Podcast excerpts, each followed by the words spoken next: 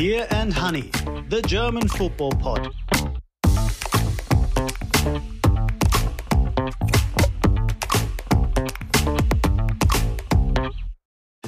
Beer and Honey, the German football pod. Special edition Germany in crisis again. Losing my voice. Following a hat trick of winless friendlies, Hansi Flick is on the brink. What happens next? Can he turn the tide?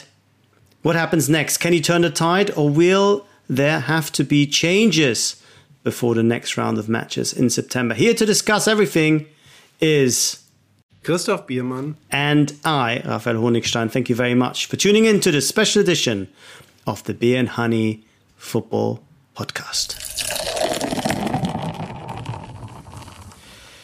Christoph, it seems that every time we talk about Germany, we talk about another terrible game and bad result.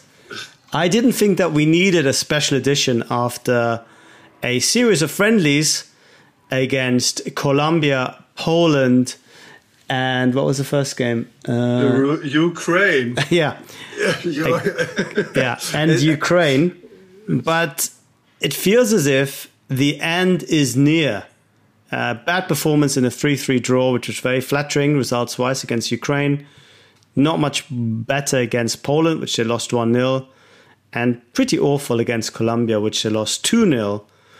And a lot of people are saying, are wondering, is Hansi Flick still the right manager for this team? What do you think? What is the um, German equivalent of Tinkerman? Because it's that's a, a, kind of learning fo fo uh, football English because I think we don't have a word for tinkerman.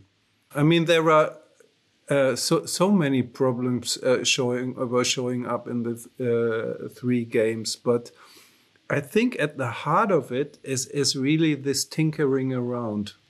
I mean, um, Hansi Flick came with the um, saying kind of trust the process, uh, not quoting Arteta, but kind of trust the process. We are on our way. Yes, we need some experiments and so. And then you sit there and watch it, and and you only see loose ends, and you only see, or that's at least what I thought I would see, desperate players who don't know what to do. Yeah, and and it feels so needless. It feels so self inflicted. Of course, you can experiment in those games. Germany don't have to qualify, so all the games are friendlies until the Euros come around. Yes, it is a chance to try one or two new players. But Flick, before the first game, decided that he was going to try the back three formation. But he did it in a way that didn't look very cohesive and he forced players into positions that they're clearly not happy with. And you wonder why? What is the possible benefit of playing Ilkay Gundogan as a left sided attacking midfielder? What is the point of having Emre Can as a, a centre back when he's been so good as a holding midfielder last season? Why play wingbacks when Germany have real problems in those positions anyway and have a real hard time finding good uh, fullbacks? So you just make the problems worse by having them as wingbacks, really, because then they have to do even more. I, I just don't understand any of the decisions that Flick, who used to be seen as a very pragmatic, kind of almost simplistic manager at Bayern, just choosing one system, choosing one team, and just going for it. Why is he doing all these things? Can you enlighten me? If you want to hear more of this special pod, please head over to steadyhq.com slash en slash beer and honey and become a member of our supporters club.